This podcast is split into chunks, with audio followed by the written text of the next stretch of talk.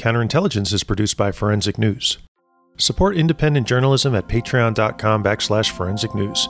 Special thanks to Dana Barry, Andre Duncan, William Healy, Angela Jackson, Zacharias Z. Score Kaminsky, Sasha Millstone, Craig Pierce, Greg Schneider, and Jason Zimmerman. Today's guest is the legendary broadcaster Thom Hartmann. Man, it's a thrill to have you here. How are you doing today? Well, thank you, Erica. It's a, I'm, I'm great. I'm fine, and it's great to be with you. The new book is called "The Hidden History of American Oligarchy: Reclaiming Our Democracy from the Ruling Class." Something I think we can all get behind. Uh, just tell us about the book. Uh, any, any, start anywhere you want. Well, I, I, wanted to do a deep dive into uh, kind of where we're at now and how we got here, and and what we're on the edge of, what we're on the verge of, and.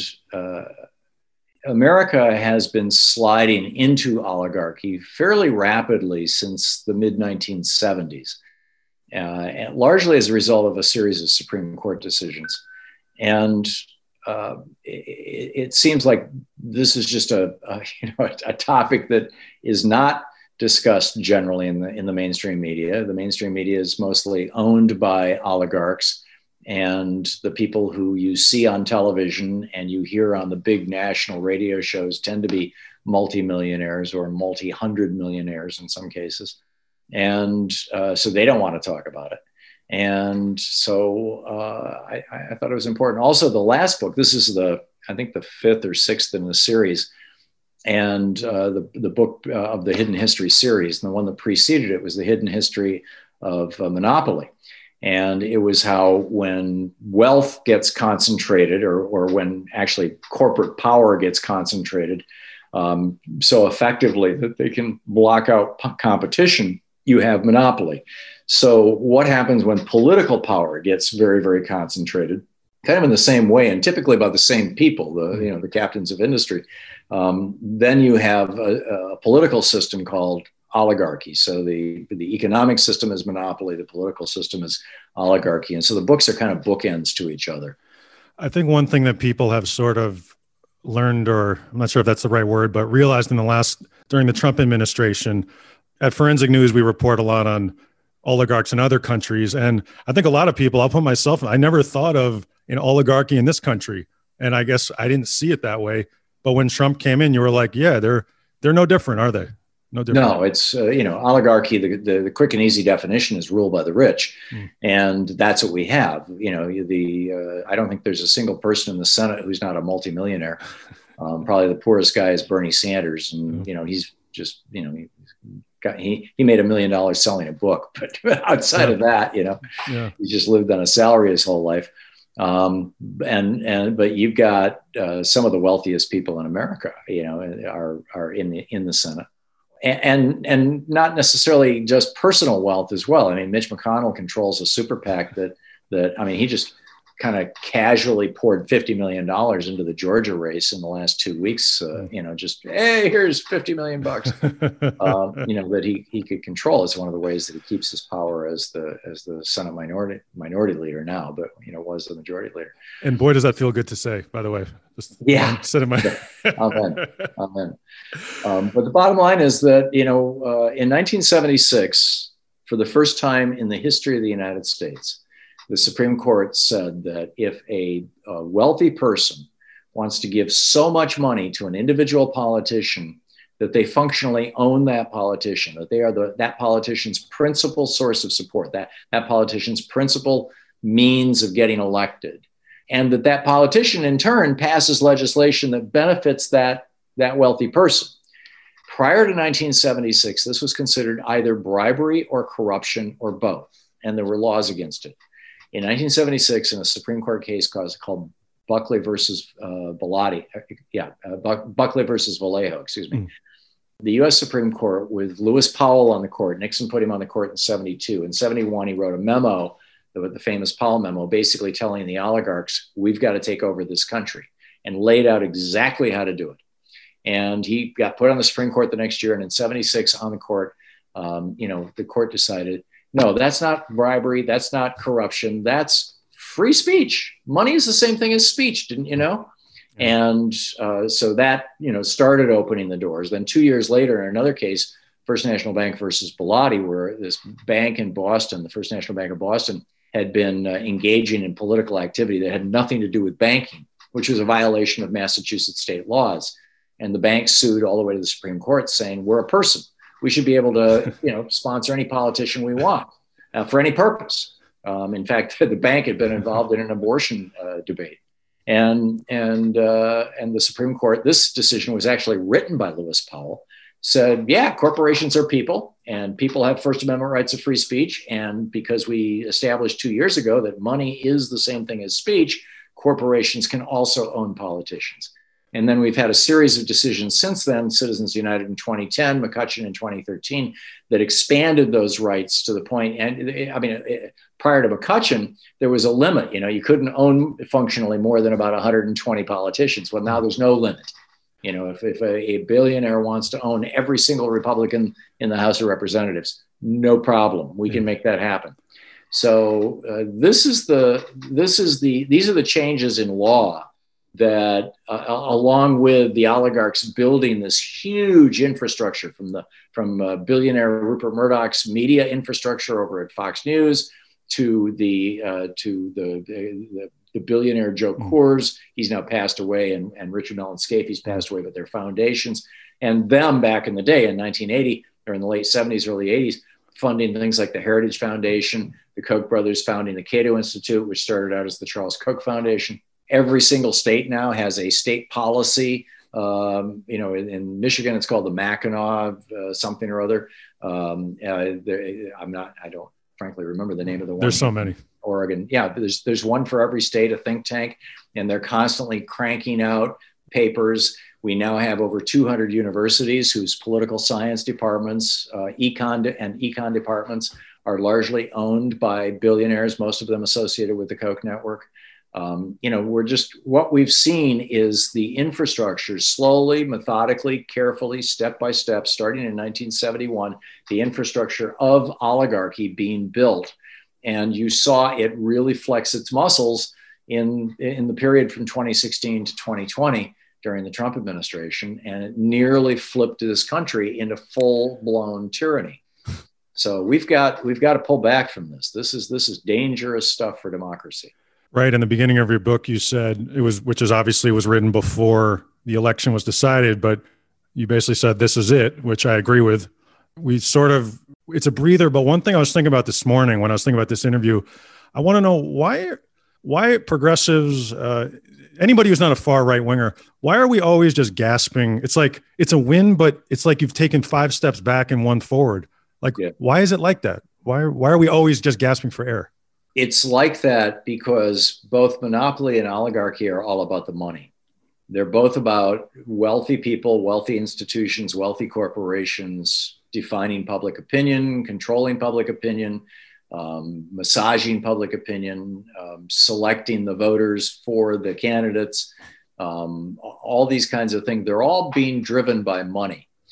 Prior to 1980, the Democratic Party had basically just as much money as the Republican Party did.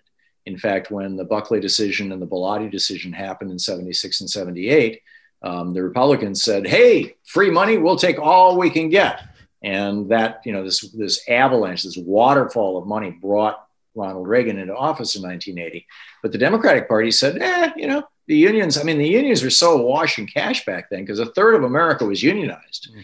The unions had so much cash that a few of the union leaders were corruptly using it. You know, Jimmy Hoffa, most famously. So uh, Reagan came into office, and his first mandate, his most important job in his mind, was to destroy the funding mechanism for the Democratic Party so that there could be multiple generations of Republican rule. Never again would Democrats, you know, basically own the political space like they had since 1932. And he did it.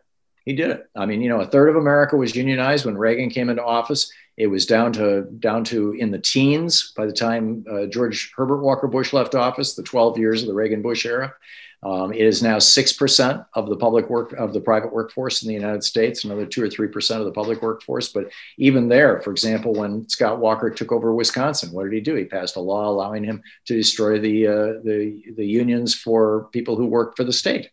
You know, the the, the state employees unions. So uh, when the unions were wiped out, Uh, this, and this happened very quickly. I mean, this, literally happened in a period of about 12 years. So in 1992, Bill Clinton's looking around going, I want to be president, but you know, nobody's got the cash. And so we're going to have to go to corporations because the unions can't support us anymore. And, and there's not enough politically active Democrats, uh, you know, uh, who are, who are very, very rich. And so he and Al From created this thing called the DLC, the Democratic Leadership Council, and uh, you know went out and started raising money. They said we'll take corporate money, but only from good corporations, not from evil corporations. So we'll take money from the healthcare insurance companies, and we'll take money from hospitals, and we'll take money from pharma, and we'll take money from the banks, and you know, and and and we'll leave the steel and the oil and the dirty industries. We'll leave that to the Republicans, and that was the bifurcation, right? That Clinton envisioned. And that became the funding mechanism for the Democratic Party for the better part of, of 30 years and uh, or 20 at least 20 years.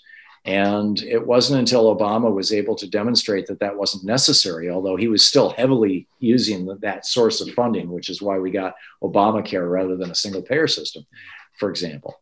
Um, but it wasn't until obama proved that you could raise money from the grassroots and then bernie double proved it that the democratic party said okay you know even though the unions are dead we can still exist without corporate money which is a big deal and so now you've got about 100 members, you know, out of the 200 and I think it's 2, 224 or something like that, uh, Democratic members of the House.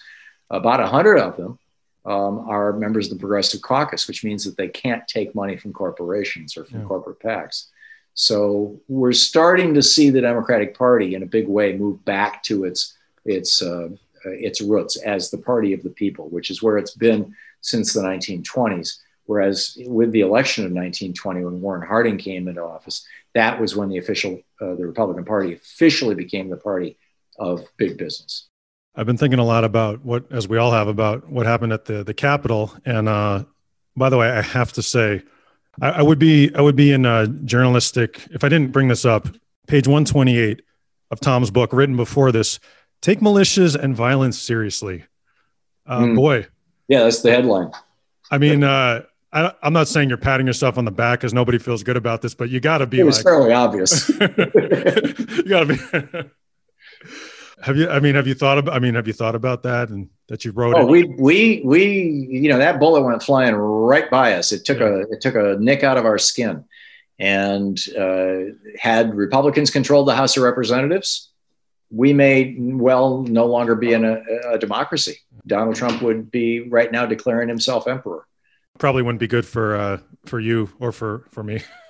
no, because the first thing they start doing when this happens, if you look at what Putin did, if you look at what Erdogan did, if you look at what El Sisi did, if you look at what what uh, uh, in the Philippines uh, Duterte did, if you look at what Bolsonaro did down in Brazil, oh. if you look at what Fujimori did in Peru, in Peru, I mean, case after case. Look at uh, in uh, Chile, oh Pinochet, what Pinochet did. The first thing they do is they start arresting journalists. Yeah. One thing I thought about uh, just with the capital was that you know you talked about how everyone's a, are multimillionaires now, and one thing I've been thinking about is for the first time when they were confronted by when they felt real fear, fear for their lives. The reason I think there might be change is because they're so insulated because of the money, but for the mm-hmm. first time it didn't it didn't work. Do you have any thoughts on that and how that might help in a way? I think that um, the Republican members of Congress who were going along with Trump's big lie about election fraud thought that they could ride that tiger to victory. And um, certainly Josh Hawley and Ted Cruz, uh, and perhaps a few others, Tom Cotton, mm. thought they could even ride it to the White House. And it was a bad bet. They didn't realize that Trump, excuse me, was as full out fascist as he as he is he doesn't understand democracy, doesn't believe in democracy. He's run his own business his whole life. Businesses are set up not like democracies, they're set up like kingdoms. Trump has always been the king, and he wanted to be the king of America. And uh, I think these guys just thought they could, you know, that, that Trump, that there was some reasonableness left in Trump, and they badly uh, underestimated how fundamentally evil that man was. I appreciate you using the word fascist. And I also did want to ask you, you know, as a broadcaster and as a, a writer, I mean, I've experienced some my own problems. Like my words are changed by other people. My, you know, I wrote an article on the domestic terrorists, the Capitol. It was changed to rioters, things like that. Oh, uh, What what's the what exactly is the problem with just calling it what it is? Do you think? I don't have a problem with calling it what it is. Yeah. The, the the the media, you know, they've been beaten down. This this really started in in 1981. Uh, Lee Atwater was one of the architects of the Reagan Revolution and of Reagan's election. And uh, uh, although he also worked with uh, Manafort and Stone, hmm. weirdly enough, on Nixon's election in 68, on his reelection in 72, on Reagan's election in 1980, and his reelection in 84.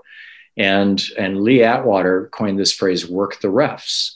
He said, uh, the example that he gave is he said, when, when I go to my kid's little league game, uh, I, and I want my kid to be the star of the game, when the referee when there's a call that you know could go one way or the other i'm down there yelling at the referee that he better do it in favor of my kid. I'm working the ref. He said so we need to do the same thing. And the referees in american politics are the media. And out of that working the ref strategy a number of organizations emerged that um, purported to keep the media you know honest. And this huge mythology about the liberal media uh, came out and was amplified loudly by people like Rush Limbaugh. And you know, we started broadcasting in in uh, in '87. I mean, before while Reagan was still president, mm-hmm. and the and Atwater was still very much around. And and and it's a it's a mythology that has been largely adopted by America. Most Americans will tell you that they think that the media does have a liberal slant to it. I would argue that facts have a liberal slant to them, but um, you know, there's that widespread belief, and it's not an accident. It didn't fall out of the sky. And uh, it, it's the result of 40 years of hard work on the part of people, you know, Lee Atwater and his heirs. And then what Trump was doing for his four years was he was setting up the execution of people like you and me, or at least the arrest and imprisonment of people like you and me, by calling the media enemy of the people. Mm. And when you look at history, you look at what Joe Stalin did, you, you, you look at, at what Erdogan did, um, you look at what Xi in China did, you look at you know case after case after case as soon as leaders start referring to the press as enemies of the people typically within a decade you've got journalists in prison or being assassinated or being uh, executed by the state and that's the direction that we were heading and again, it was all following on this mythology that the, that the media has a specific political bias. I have a political bias, but I don't present my show as news. My show is an opinion show. I do a talk radio program. I'll talk about the news, but I'm not, I'm, you know, I, I'm not BSing anybody that, hey, tune into my show to hear the news. You tune into my show to hear my opinion about the news and the opinion of my listeners and my guests. And, um, but uh, to say that you know straight up news, you know the New York Times, the Washington Post, CNN, are biased is just the vilest kind of lie that leads to the most destructive kind of consequences. Was there one thing when you were is let me ask you this is oligarchy something you've been interested in for a long time prior to the Trump era, I assume? I've been watching uh, the rise of oligarchy my whole entire life. Um, you know, back when I was protesting against the Vietnam War as a teenager, uh, you know, one of the things that, that that was when I really realized that the that the the military industrial complex that Dwight Eisenhower warned us about was a, actually a thing, and that they had the ability to control public opinion and politics to an extent. Um, you know, when Lyndon Johnson lied us into Vietnam, mm. and uh, you know, just like George Bush lied us into Iraq, just like just like uh, you know McKinley lied us into the Spanish American War, uh, just like Polk lied us into the Mexican American War, which which Abraham Lincoln, you know, then as a legislator in Springfield, Missouri, called him out on it and said he's lying us into a war. Yeah. This is not new, yeah. but what is new is that an entire industry is behind it. And uh, I figured that out when I was 17, and I, I don't think much has changed. It's just gotten worse since then. Yeah, what exactly? So was it just the money, or what? What happened? Why did why did it get worse? Is it it's it's all the money, right? Basically. Well, by and large, yeah, money and power are are largely interchangeable. Money and political power, and you know, political power uh, enhances the ability to keep and make money, and money enhances the ability to get and hold political power. And you've, uh, that's the big challenge of our day. And that's why the first piece of legislation that Nancy Pelosi is going to have coming out of the House of Representatives here in the next week or so is uh, HR 1, which is the first piece of legislation she put out two years ago, too, which uh, basically reforms our elections. It gets dark money out of our elections. And that's why I, you know, I'm on the mailing list of uh, Freedom Works, the, the group that brought us the Tea Party, you know, that the Koch brothers started back in the day. And uh, in the last two days, I've gotten two emails from them just squealing about it. They're calling it the Gag Act. You know, it's going, it's gonna, it's gonna force us to reveal who our funders are, so that Antifa can go to their house and beat them up. Yeah. Um, like you know, billionaires really worry about Antifa. You know? Yeah. Uh, it's just, it's, but they're, they're, they're, they have the power now, and they very much want to hang on to it. And HR one is going to be a vital piece of legislation and I encourage Eric uh, to encourage your your listeners, your viewers, you know, people who are you know listening to you to get involved, to call Congress, call, call their members of Congress. Uh, 202 224 3121 is the phone number for the switchboard. And you can simply, if you, if you don't know who represents you in the House, you can simply say, hey, my zip code is X. You know, who represents me? They'll say, oh, it's Joe Blow, and they'll connect you um, and or if you don't know who your two senators are but we all need to be working on this. This is this is where that link gets broken. And if we can successfully break that link we can walk back from the ledge from the precipice of oligarchy and tyranny successfully. If we can't break that link then the next president is probably going to be somebody like Tom Cotton, who will do the exact same stuff Donald Trump did, but we'll do it in a way that is slick, that that is easily sold, that the average person doesn't understand, and that seems to be all American. An election was won, and the candidate that most of us who are sane wanted to win won. We have two years even because we don't know what's going to happen with the next uh, midterm election the next time. Yeah. yeah. We just have to do as much as we can in this two years um, oh, absolutely. I mean, we've got we've got you know 8, 10, 12 months before primaries start. Oh God. you know, we gotta we gotta get some stuff done here. I enjoyed it for like one day. I was like, I'm gonna take one day just to enjoy this. I'm sure you did too. It's yeah. like anything else you think we need to get done? I mean, besides it's just legislation on your mind. It could be related to the book or anything. Well, you know, we, breaking the link between money and politics is is the biggest battle that we have to fight. And then we then we can turn to other policy issues like ending student debt. You know, the we've forty. You know, Reagan. Prior to Reagan, I, I, I went to college. I didn't graduate, but I went to college back in the in the late '60s, and I could pay for my tuition, my room and board, the apartment that I had in, across the street from MSU on uh, Grand River Avenue, um, the $35 car I bought. Uh, you know, I, I, covered all of that working as a dishwasher at Bob's Big Boy and changing tires and pumping gas at the Esso station on Trowbridge Road. You could do that back then. I'd never had a penny of student debt. My wife actually worked her way through college working as a waitress at Howard Johnson's, you know.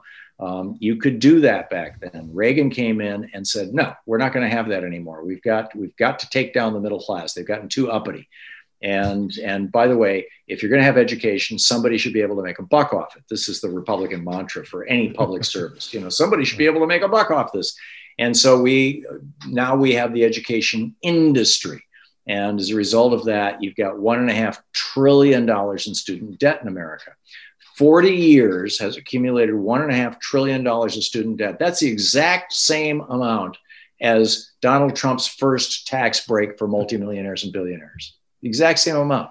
So if we could just roll back Trump's tax cut and we could pay off all the student debt in America, and then going forward, we could easily, you know, go back to what we had for most of, you know, American history, where people with a part-time job could actually go to college or trade school um, and we need to bring back our public schools. You know, um, Betsy DeVos has just kneecapped our public school system, gutted it.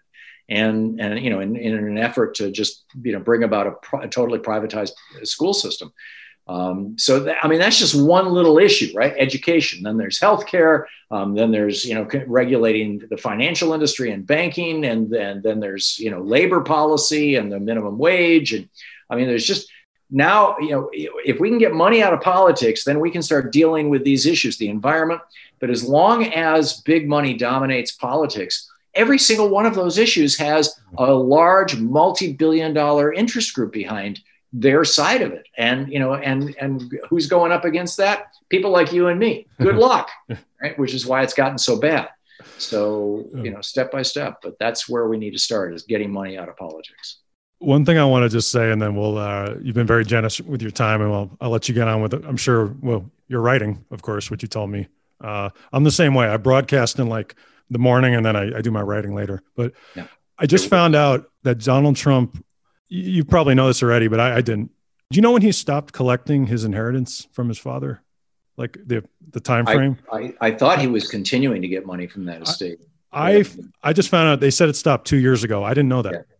So he collected an inheritance until 72 years old. Yeah. Yeah. And and by the way, he probably stopped collecting it either because he had drained it yeah. or because his niece, Mary Trump, is suing him yeah. for ripping off the rest of the family. Yeah. It takes a special person to rip off their relatives, but that, that in a way is a distinctly American thing. We see that in, in families. Yeah. Uh, just not on his level. It's sad. Any final words? Uh, any you end your book on solutions to solve this problem, so I'll leave that to you. What what is the solution for the American people? Well, we you know, like I said, you know, not to sound like I'm I'm reciting a mantra no. here, but you know, we have to get money out of politics. Um, we also need to do something about our stacked judicial system, particularly the Supreme Court. Uh, we also have to do something about uh, a public education system in tatters, a public health system that's the disgrace of the developed world. Uh, literally, no other developed country in the world has people declaring bankruptcy because of medical debt. None, zero. Uh, the number of people who went bankrupt because of medical debt in Greece or Norway or Germany or France or, uh, you know, is zero. Yep. You know, pick your developed country. All 34 of the OECD countries. We're the only one where people have medical debt. We're the only one where people have student debt unless they want to go to a you know a really highfalutin college, you know, their version of Harvard, yep. private college. Um, but public college is, is essentially free in every single one of those countries. In fact, in most countries, they subsidize it. In Denmark, they pay you $400 a month to go to college and you know, and everything is free those, and put those socialists. yeah, and, and that's not socialism. I'm sorry, you know. So, uh, but yeah. it's but you know it's just so you know we need to get politically active. We need to wake the hell up and and uh, and and not stop. You know, don't don't rest on your laurels thinking, oh, Joe Biden's going to take care of everything. Oh no, and the pushback has already started. I feel like these far right conservatives, like like what you just said, you get. I didn't know you get paid four hundred dollars in Denmark to go to college. It's like to turn that down or to to get angry at that, you have to be seriously like messed up in the head. Oh, greedy. Yeah, yeah, that's that's true. Yeah. Thom, uh, it's been so great having you on the show. Um, I hope we can do it again, and just I hope you have a great rest of your day. And the book again, "The Hidden History of American Oligarchy: Reclaiming Our Democracy from the Ruling Class."